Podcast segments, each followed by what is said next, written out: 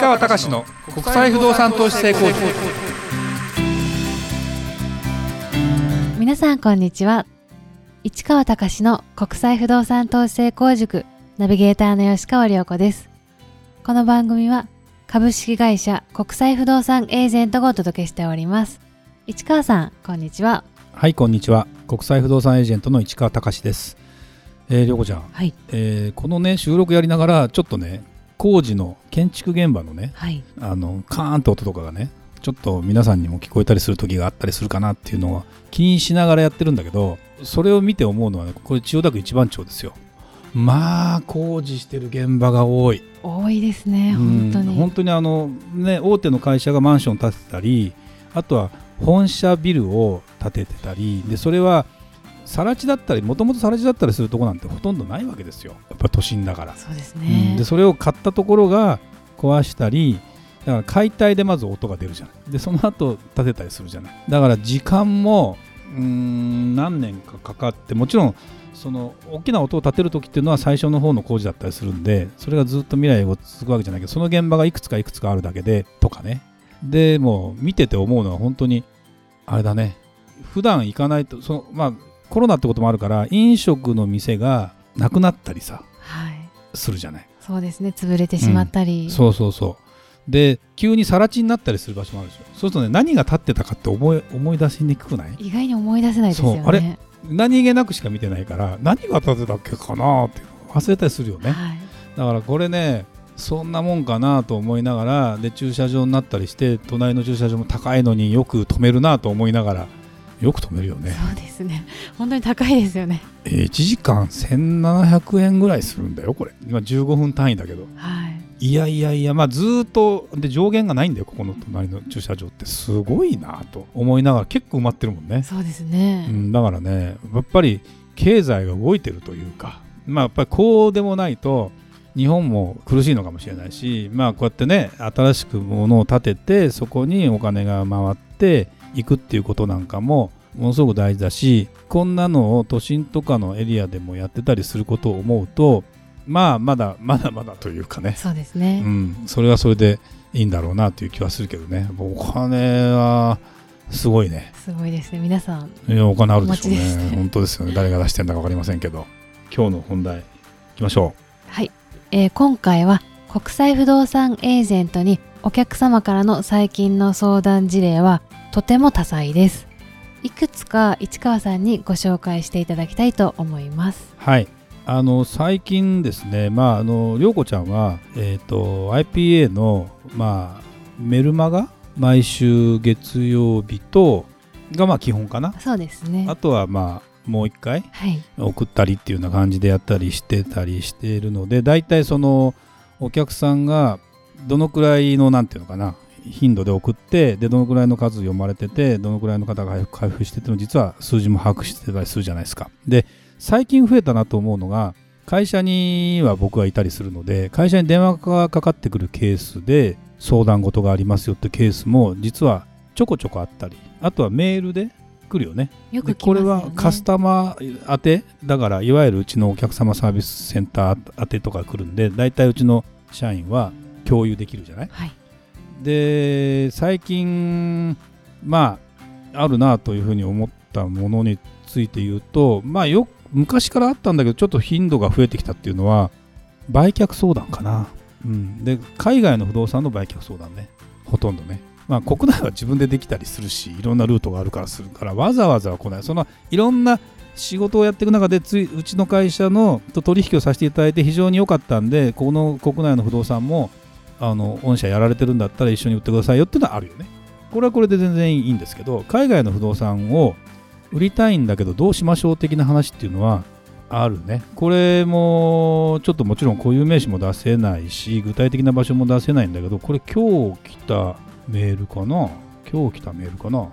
ヨーロッパのある国の不動産を売りたいんだけどみたいなのがね。はい。来てたりしてますそうですよね。ねでやっぱりその売りたいんだけどっていうのは単純に売りたいっていうよりももう売り方も含めて考えているんだけどちゃんとした取引が行われるかどうかが不安だとか。そういうところが多くない、多いですうね、ん、だからもう買い買ってくれる人も決まってるんだけどその間の契約を頼みたいみたいなさ。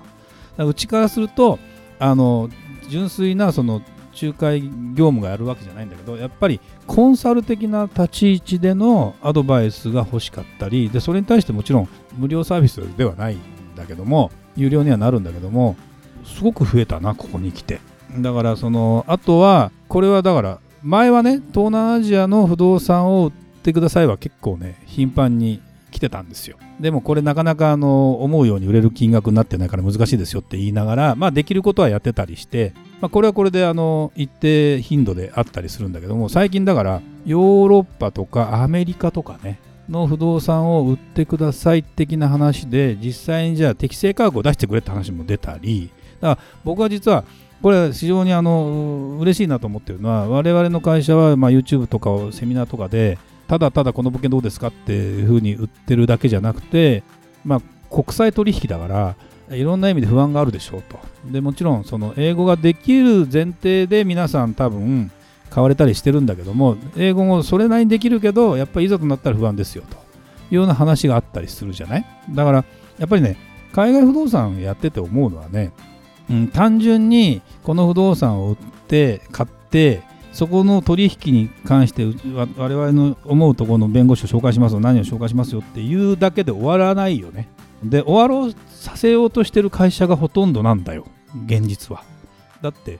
売って終わりだから 大体が。まあそうですよね、うん、なんでうちの会社が目指すところはそうじゃなくてまあかっこよく言えばサスティナブル的な取引要するに永遠に続くというか持続性のあるものに対するサービスということを念頭に考えて、まあ、最終的に目指すところはね一個一個サービスしなくても我々の例えばプラットフォームみたいなものを作ってここを使えば自分でもある程度できますよみたいなものは目指したいとは思ってはいるんですね。だけどまあまだそこまで行くにもちょっと不安なケースが多かったりするんだけど前はね本当にそうだな2ヶ月に1回ぐらいの相談事だったのかなと思うけど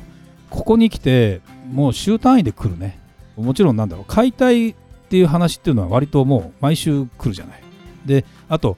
もういきなりそのプロフィールを書いて私はこれこれこうやって投資歴はこれぐらいですのででももうぜひ相談乗ってくださいっていうもうね、はい、いきなりメールでねそうですね。そこまで書いてくる方もいるよね。はい、っていうことを思うともちろん IPA の場合はそのお客さんを選んでるわけじゃないのでそのいろんな意味での投資の段階がまだこれから始めたいっていう人もいればもういろんな資産を持ってる人もいればと。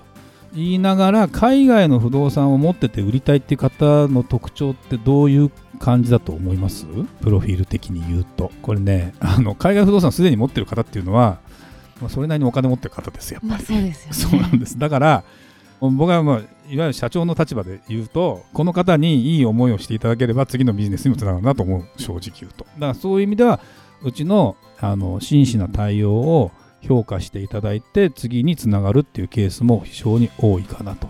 いうのはありますね。あとは例えばねもっと細かい話だね。賃貸の、まあ、アメリカで不動産持ってます。賃貸の契約を切り替えたいんですと。ちょっとやって前紹介してくれた人も今一つ自分も信用できないしなかなかいけないしどうしようと思ってると。その切り替えにあたってアドバイスいただきたいとか。でその切り替えるところの間の手続きに間にちょっと入ってもらえないかとか。そういうもうねでもねうちねことごとくねやるんだなこれが。そうですね。すごくない？すごいと思いますいつも。ね、はい、これまあ起点となるのはやっぱり鈴木学さんが起点となってるんだけどうちのスタッフがそこを全部周りから全部支えながらですね。で彼の経験値も半端ないというかやっぱりあれだけ海外で自分で売ったり買ったりしてるだけのことはあるしそれを人任せに今まで全部してなかったことを一つの間に入るコンサル的なね仕事とか仲介的な仕事とかに生かしてやってるじゃない？でそれをまあでも彼一人だと絶対もうパツンパツンになる中でこれをあの IPA として組織として対応してるっていうことで僕はやっぱり感謝されるんじゃないかなという気がするね。そうですね、うん、あとは思ってもいなかった国の不動産を、えー、買いたいとまあ、某アジアの国なんだけどね、これはまあ目的は何かっていうと、投資ビザが欲しい。いわゆる、まあ、アメリカなんかでいう EB5 的なビザかな。いわゆる不動産を買うと、投資ビザっていうものが与えられて、まあ、向こうで人を多少雇ったりとか、そんな手続きとかもあるんだけど、そうすると、まあ、永住権じゃないんだけど、ある一定期間、ちゃんとそのその国の出入りが非常にしやすくなると、まあ、ビジネスもしやすくなるとでやっぱビザのハードルってものすごく高い中でいうとそこを取りたいっていう方もいるわけですよでただ、まあ、お話を聞いてる限りでやっぱりそこの国は、まあ、日本円でいう5000万ぐらいの不動産を買うことで、まあ、取れるよと。っていうことで、でもそれ基本的にキャッシュが前提だったりするんで、で、そこに関してはね、もうクリアしてるんだけ話聞いてると。キャッシュありますという感じだったんで、やっぱりですね、まあ、お金がある方がうちに問い合わせしてくる。で、結局でも私聞いたんですよ、そのお客さんに。なんでうちの会社にたどり着いたんですかって言ったら、まあ、あのネットで叩いてみたらそこの国の不動産のセミナーやってたりするっていうのが一つとあとなんか銀行さんかなんか相談したんだけどやっぱりあのすっきりとした対応してくれるとかどこもなかったと。なるほど、うん、だからねやっぱりねあの看板上げてこの外国の国際何々の税務相談になりますよって言ってもね私の目的はここにたどり着くために何かしたいです。例えばビザが取りたいって言ってそれをやるためには不動産を買ってって言った時にうちはその不動産を買うだけであとビザ勝手にやってくださいってサービスではないなくて。そのビザを取るためのその向こうの弁護士とかにもちゃんとつないで間に入ってもやるしそこの不動産の紹介まで全部やりますよっていうですね。これがやっぱり安心につながるじゃない？でそこがやっぱりねうんまあお金ある方からすればお金を出してでもやってほしいと。そこを自分でやりたいっていうんだったらもうどうぞ自分でやってくださいしかないんだけどもどんどんこういうサービスというのは認知がされてないだけでまだね僕らもあんまりこれをどうやって宣伝していいのかって非常に難しいんで、まあ、逆にこのポッドキャストを聞いた方が IPA ってこんなことやってるよというのをあの改めて思っていただいてあの誰かに何かの時に思い出していただいてご紹介いただくとかね、まあ、そんなようなことなんかをやっていただければいいのかなっていう感じはちょっとしますよね。そうですね、うん、だからねすごいね。な見ててなんかお客さんの雰囲気っていうのってどんな感じです？いろいろななんか多岐にわたるというか、うん、多岐にわたるよね、はい、なんだろうな。あんま無理難題でどうのこうのっていうよりもやっぱ他に行きようがないなというかその困った最後に来るというよりもお医者さんで、えー、私このことしか分かりませんっていう本当はあるじゃない？お医者さんも。何何か何かっていうのがあるけど、はい、でも町医者になったら絶対全全体を見るじゃんやっぱりっていうようなことなんかは多分必要なんだろうなという気はすごく僕はするので、ね、あのやっぱり IPA のサービスというのはそういうところをもっともっと広げていくと副産物的にいろんな紹介も増えてくると思うし僕はなんか面白いんじゃないかなっていう感じもするので、まあ、ぜひねちょっと勉強していきたいなという気はしますよね。あのかえって勉強になるもんね僕らもね。そうですね。なのでお気軽に、うん、お気軽に相談いただきたいね。そうですね、うん、あのメールに